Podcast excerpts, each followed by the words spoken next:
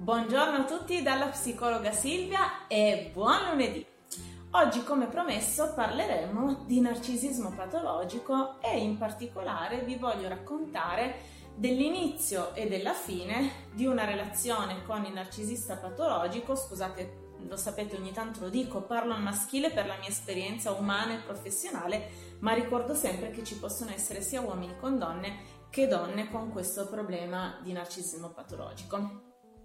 Allora, l'inizio della relazione con un narcisista patologico è molto importante perché può già contenere degli elementi che vi possono far scattare un campanellino d'allarme. E quali sono questi elementi? Bene, solitamente l'inizio è connotato da quello che in gergo si chiama love bombing, cioè bombardamento amoroso. Allora, eh, Cerco di darvi degli elementi che non sono ovviamente sempre uguali e sempre eh, riportabili a un unico tipo di relazione, però qualche cosa vi può mettere sull'allarme. Vediamo questo scenario. Una persona un po' fragile, perché magari è uscita da una relazione lunga, perché magari ha avuto una famiglia, eh, dei genitori un po' svalutanti, perché magari di suo tende a svalutarsi, eccetera, incontra e si incastra eh, con una persona che ha bisogno di qualcuno per succhiare, sapete che li chiamano anche vampiri affettivi o vampiri emotivi, la sua linfa vitale. In qualche modo si rende conto della fragilità o dell'autostima che traballa un pochino e inizia un corteggiamento serratissimo dove fa sentire la persona, la ragazza in questo caso, estremamente voluta, tantissimo desiderata, un corteggiamento pazzesco da film, magari proprio facendosi trovare fuori dal lavoro, mandando fiori, con un sacco di eh, manifestazioni di forte interesse. Allora, quale può essere il problema? Posto che questo può accadere anche quando ci si innamora, quindi in una relazione assolutamente sana, una domanda ce la dobbiamo fare sul livello di conoscenza, cioè com'è che una persona che mi conosce poco, perché magari siamo all'inizio di una relazione, così insistentemente vuole proprio me? Ok, magari è scattata quella scintilla o quella eh, capirsi istantaneo e istintivo che connota le storie d'amore, anche quelle eh, sane e che durano per tanto tempo. Fate attenzione ad altri campanelli d'allarme, cioè se a questo love bombing, quindi a questo martellamento, inizia pian piano a svilupparsi a fianco il, una gelosia particolare, morbosa, che cerca di tagliare fuori le vostre amicizie, eh, delle sensazioni proprio di possesso, eh, delle, anche delle gelosie immotivate su delle cose che mm, sono strane e si innesca pian piano una forma di svalutazione tutte le volte che voi non corrispondete a un ideale, allora fate molta attenzione perché questo martellamento iniziale era solo funzionale a accalappiarvi e attirare la vostra attenzione per agganciarvi, ma non corrisponde a un vero, reale interesse profondo, diciamo, da anima a anima, da cuore a cuore, ma solo a un bisogno molto forte che la persona narcisista ha di avere uno specchio, diciamo, non esiste un narciso senza il suo specchio in cui rispecchiarsi e che possa essere eh, la, la persona su cui riversare una serie di cose, da cui attingere una serie di cose.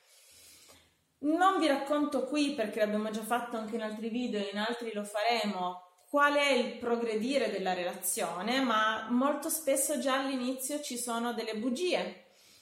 magari piccole, però venite a scoprirlo e sono anche questi un segnale, un campanello d'allarme a volte sono anche bugie immotivate eh, dove la persona si può chiedere ma che sciocchezza, perché mi hai detto una bugia su questa cosa? Perché è un'attitudine, è proprio la caratteristica che poi fa sì che ci sia una manipolazione relazionale, che si confondano sempre le acque. Allora, succede che ci siano delle persone che magari passano un momento di fragilità, che cadono in questo love bombing, perché magari sono uscite da una storia un po' pesante, perché magari eh, come loro caratteristiche personali tendono ad avere una bassa autostima, magari hanno avuto dei genitori svalutanti e quindi una persona che le vuole così fortemente, che le martella di messaggi, di chiamate, eccetera, ovviamente gratifica moltissimo l'autostima seppur spesso purtroppo in via temporanea. Poi ci sono tutta una serie di eventi che possono accadere che eh, fanno sì che se la persona è sana, perché una relazione tra due persone che hanno delle problematiche può durare anche senza che le cose cambino, cioè va avanti sempre così. Ma spesso è quello che vediamo poi anche purtroppo in casi di cronaca pesanti, la parte più sana della coppia si rende conto che qualcosa non va, della, si rende conto delle bugie, si rende conto della manipolazione, magari mh, mm, va a scoprire le carte e trova spesso che ci sono già altre, mh, mm, diciamo che c'è la panchina lunga, quindi ci sono già altre persone pronte. Insomma, svela il meccanismo e si sfila, cioè eh, palesa alla persona con narcisismo patologico che non è più sotto il suo controllo. E qui arriverà alla fine della relazione che solitamente è fatta con quello che si definisce scarto, cioè con un modo molto pesante e molto brutto di chiudere la relazione. Cioè non è che la relazione si chiude con il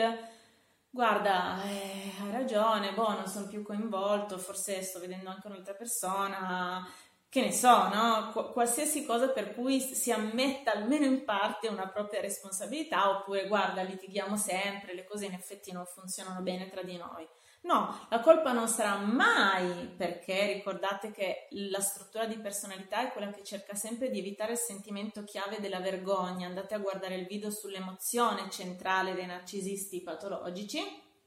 Quindi la colpa sarà vostra. Si attaccheranno a qualsiasi cosa per eh, agire questo scarto che è un rifiuto veramente pesantissimo, a volte non proprio rifiutando di vedersi, di parlarsi, a volte ma nemmeno motivando. Ho ascoltato anche storie di narcisisti che chiudevano la relazione dicendo semplicemente ho cambiato idea e così non possiamo mai più vederci né sentirci, magari dopo dieci anni di relazione chiudevano così. Capite che sono persone che non stanno perfettamente in sé perché se c'è stata una vera relazione dei veri sentimenti non è possibile liquidare magari al telefono o magari col fenomeno del ghosting, quindi sparendo anche senza dare spiegazioni. Lo scarto per una persona sana, per una persona che considera le relazioni come un continuum e come una crescita, farà malissimo, metterà in discussione veramente l'identità addirittura, sarà terribile, ma dall'altra parte sarà un grandissimo regalo perché probabilmente durante lo scarto c'è già una persona pronta a sostituire e perché lo scarto può aprire la porta a uscire da questa nebbia mentale in cui una relazione con un narcisista o con una narcisista vi porta e iniziare pian pianino, passetto dopo passetto, a recuperare voi stesse e il vostro benessere e eh, fare, mettere quella relazione come un'asticella sotto la quale eh, non volete più scendere, cioè non permettere più a nessuno di considerarvi in questo modo e di eh, trattarvi in questo modo. Bene, abbiamo parlato di due cose tipiche del narcisismo patologico, love bombing e lo scarto. Eh, ripeto, non vuol dire che tutte le persone che vi corteggiano in modo carino siano narcisisti patologici, fate attenzione a tutti i segnali collaterali che ci possono essere, magari invece una storia carina che sta nascendo in cui è scattato un forte interesse ed è quello che io vi auguro. Se avete dei dubbi comunque parliamone, scrivetemi, scrivetelo nei commenti o in privato e mi raccomando come sempre condividete il video per far sapere queste cose ad altre persone. Noi ci vediamo il prossimo lunedì con i video o i podcast della psicologa Silvia. Ciao!